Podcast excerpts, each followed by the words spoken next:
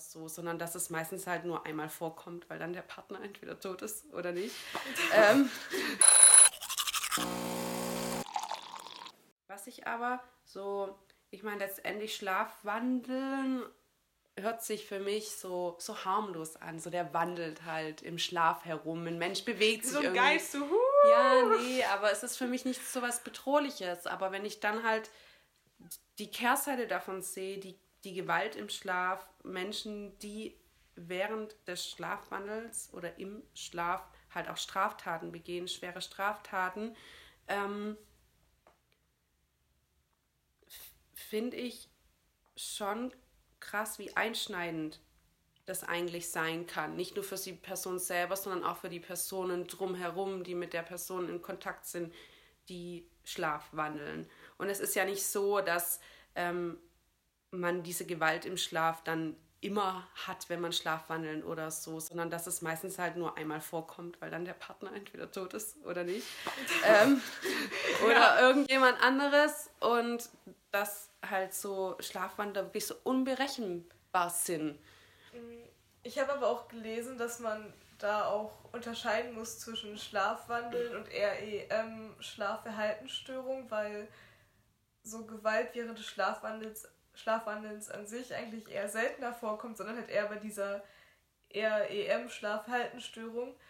Und also der Unterschied zwischen den beiden Sachen ist, glaube ich, dass ähm, das Schlafwandeln ja während der Tiefschlafphase ähm, passiert oder Mhm. eintritt und äh, bei dem anderen halt bei dieser REM-Phase. Also während man träumt und dann träumen Betroffene meist, dass sie angegriffen werden, so von Tieren oder Menschen und deswegen schlägt dann die betroffene Person um sich, tritt und boxt und so weiter. Und dann wird es halt gefährlich für die anderen, also für Verwandte oder halt, ja, Bettpartner, keine Ahnung, Bettpartner. es ein Wort ist. Ja, genau, genau, das stimmt. Das ist ja der große Unterschied, dass in der Traumphase praktisch der Betroffene ähm, seine Träume ausführt, dann sozusagen auch in der Realität. Und in der Tiefschlafphase der ähm, Schlafwandel, der muss es sich nicht auf den Traum beziehen, den er gerade eben hat.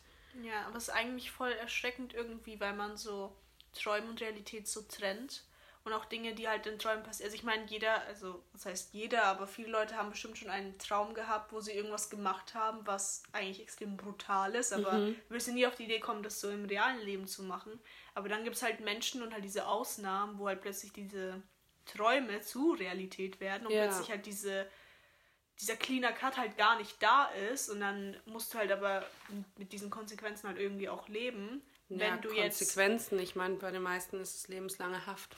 ja, das, Das mein, das so, meine das- ich schon damit ja. oder halt auch mit dieser Schuld, dass du einen Menschen, den Ja. du halt irgend der wichtig ist, einfach verletzt hast. Ja, genau, meistens ist es ja so, dass man eben nicht die Fremden angreift, Ja, sondern die eben. im unmittelbaren Feld. Und das sind eben Menschen, Ja, die dir wichtig sind. du hast Das- in dem Moment, was aber in dem Moment gar nicht bewusst da. Das ist Ja. eigentlich extrem, also mir macht dieser Gedanke Angst so irgendwie.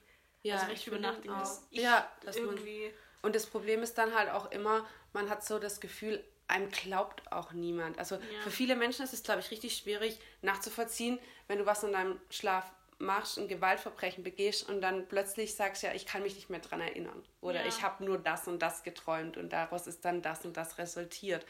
Und gerade halt auch, es gibt Länder wie Kanada zum Beispiel, die ähm, Schlafwandeln durchaus als ähm, Schuldunfähigkeitsgrund anerkennen. Aber in den USA zum Beispiel gab es tatsächlich noch keine einzige Gerichtsverhandlung, in der Schlafwandeln als milder Umstand angeführt wurde, die erfolgreich war. Also in der jemanden freigesprochen Aber es wurde. wurde versucht, oder? Es wurde versucht, Okay. ja. Es gab tatsächlich schon auch mehrere Fälle, in denen eben die Täter behauptet hätten, sie sind Schlafwandler, sind Jahre Schlafwandler gewesen und wurden dann trotzdem nicht freigesprochen. Und ein Fall, den fand ich irgendwie, der ist mir hängen geblieben, und zwar war das ähm, Stephen Reeds. Der ähm, war in, ich glaube, die waren sogar im Urlaub. Es war ein Hotelzimmer und seine Freundin lag neben ihm. Ich glaube, Alter war Ende 20, Anfang 30. Und äh, er war ein Schlafwandler seit der Kindheit, was dadurch belegt werden kann, dass seine Eltern, als er jung war, eine Alarmanlage installiert haben, damit sie hören, wenn er aus dem Haus geht. Okay. Krass. Ja, und er hat, ähm, hat halt auch die Schlafverhaltensstörung in der REM-Phase. Hat davon geträumt, dass ähm, er sich gegen einen Eindringling wehrt und hat diese Handlung dann ausgeführt. Hat zuerst seine Freundin gegen den Kopf geschlagen, dass sie bewusstlos wurde. Hat dann, und das finde ich halt einfach auch ein Indiz dafür, dass er schlafgewandelt hat, versucht mit einer Plastikgabel in, ihr, in ihren Oberschenkel war es, glaube ich, zu bohren und hat sie dann behandelt ähm, mit dem richtigen Messer, als ob er einen Fisch auslegen würde, weil er sehr gern gefischt hat immer. Und dann konnte er sich, als er dann aufgewacht ist, nur daran erinnern, dass er geträumt hat, dass er sich gegen einen Eindringling gewehrt hat. Und es wurde wirklich auch alles vor Gericht aufgeführt, auch gerade dieses, dass man eben, dass es so ein psychosomatischer Aut Automatismus dann auch ist, dass man halt Dinge, die man immer so macht, dann auch im Schlafwandeln macht, wie gerade das mit dem Fischen. Und dann sagt der Staatsanwalt, ja, also hätte er die jetzt mit dem Kissen erstickt, dann hätte er das ja noch geglaubt. Aber das war anscheinend so eine brutale Handlung für ihn, dass er sich das nicht glauben konnte. Aber ich finde gerade deswegen, weil das so Genau, speziell ist. genau, weil es halt so speziell war und gerade halt auch die Plastikgabel und dadurch, dass es halt auch bekannt war schon jahrelang. Und ähm, die Jury hat ihn dann schuldig gesprochen, auch lebenslang natürlich in Haft und meinte zwar, ja, sie glauben ihn zwar, dass er Schlafwandler ist, allerdings glauben sie nicht, dass er während der Tat geschlafwandelt hat. Also, Ja, aber also ich, ich finde bei so einem Tatbestand ist also für mich ist da zumindest so, der ist so absurd, ja. dass es für mich irgendwie klar ist, dass der da geschlafwandelt. Also hätte Es war auch kein so, Motiv da. Also es war Ja, auch nichts eben. in der Beziehung irgendwie oder sonstiges, dass man auch darauf hätte schließen können, okay, er benutzt es jetzt sozusagen Ja. als Ausrede, weil es bei ihm eben bekannt ist. Und er war halt auch noch nie aufgefallen oder gewalttätig oder so im Vornherein. Ja, aber ich glaube, da so mit der Schuld leben zu müssen, so ich habe jemanden wehgetan. Ja. Es ist auch irgendwie so eine richtig paradoxe Schuld irgendwie, weil wenn man, also wenn man wirklich geschlafen hat, weiß man eigentlich, man sollte keine Schuldgefühle haben in dem Sinne, weil man hat ja eigentlich nicht aktiv die Handlung gemacht. Genau, aber man war dein- nicht ich Ja, sozusagen. genau, aber ja. der Körper hat sie trotzdem halt, also sie, diese, diese Frau halt in dem Sinne ist in seinen, in seinen Händen halt gestorben.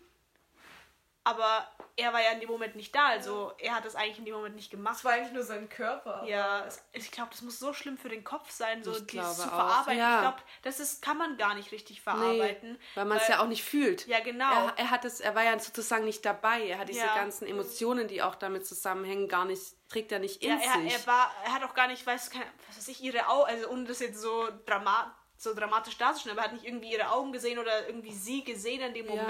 Ja, indem sie dann stirbt Ja, oder genau. indem er die, die Macht über sie hat oder so ja, sonstiges. Er hat sie einfach als Einbrecher gesehen.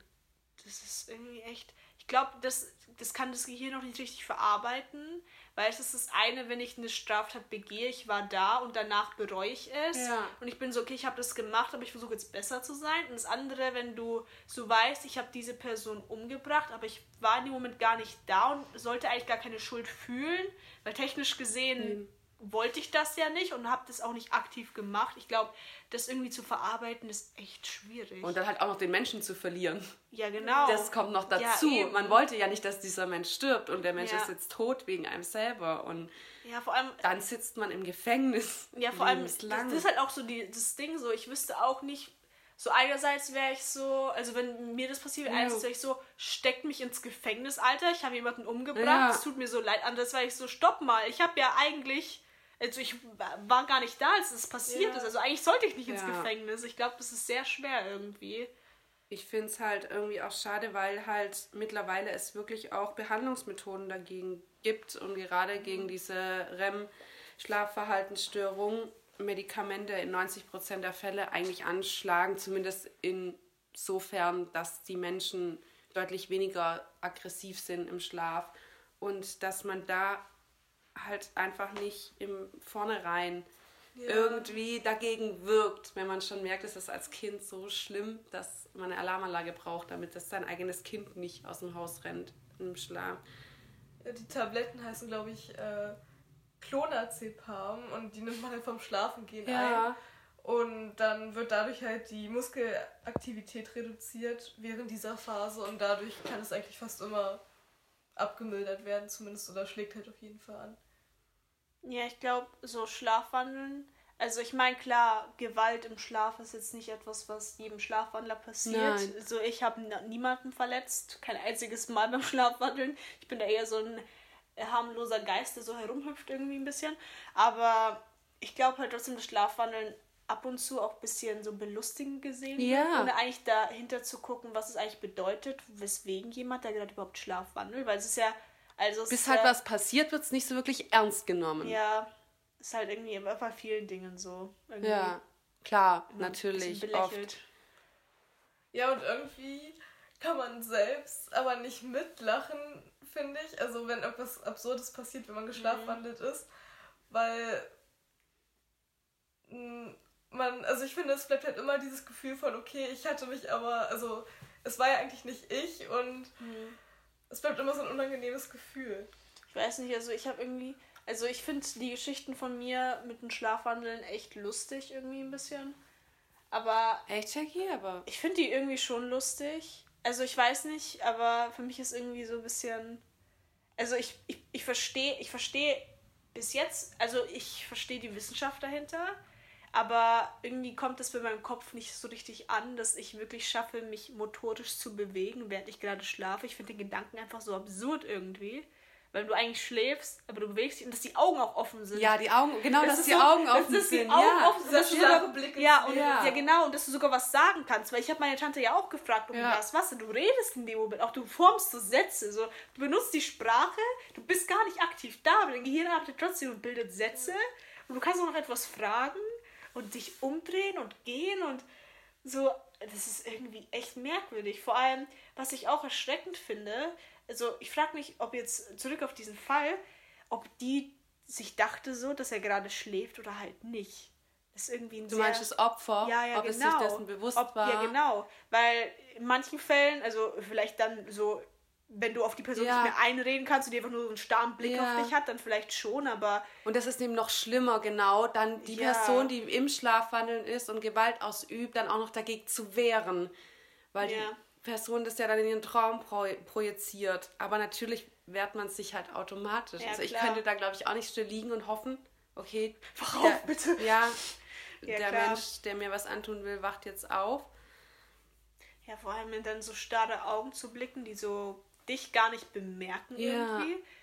So, weil, weil du gar, weil die dich ja an dem Moment gar nicht sehen. So. Du bist ja gar nee, nicht nee, du bist sichtbar. ja nicht sichtbar. Nee, man ist ja nicht ist einfach da. nur so die Methodik, die einfach die Augen geöffnet hat, sozusagen, aber technisch gesehen ist irgendwie auch merkwürdig. Meint ihr das irgendwie, also wenn man jetzt, wenn man jetzt irgendwie, also ich finde es irgendwie schwer, ohne Bewusstsein darüber nachzudenken, dass man irgendwo langlaufen kann und Mhm. man richtig langläuft.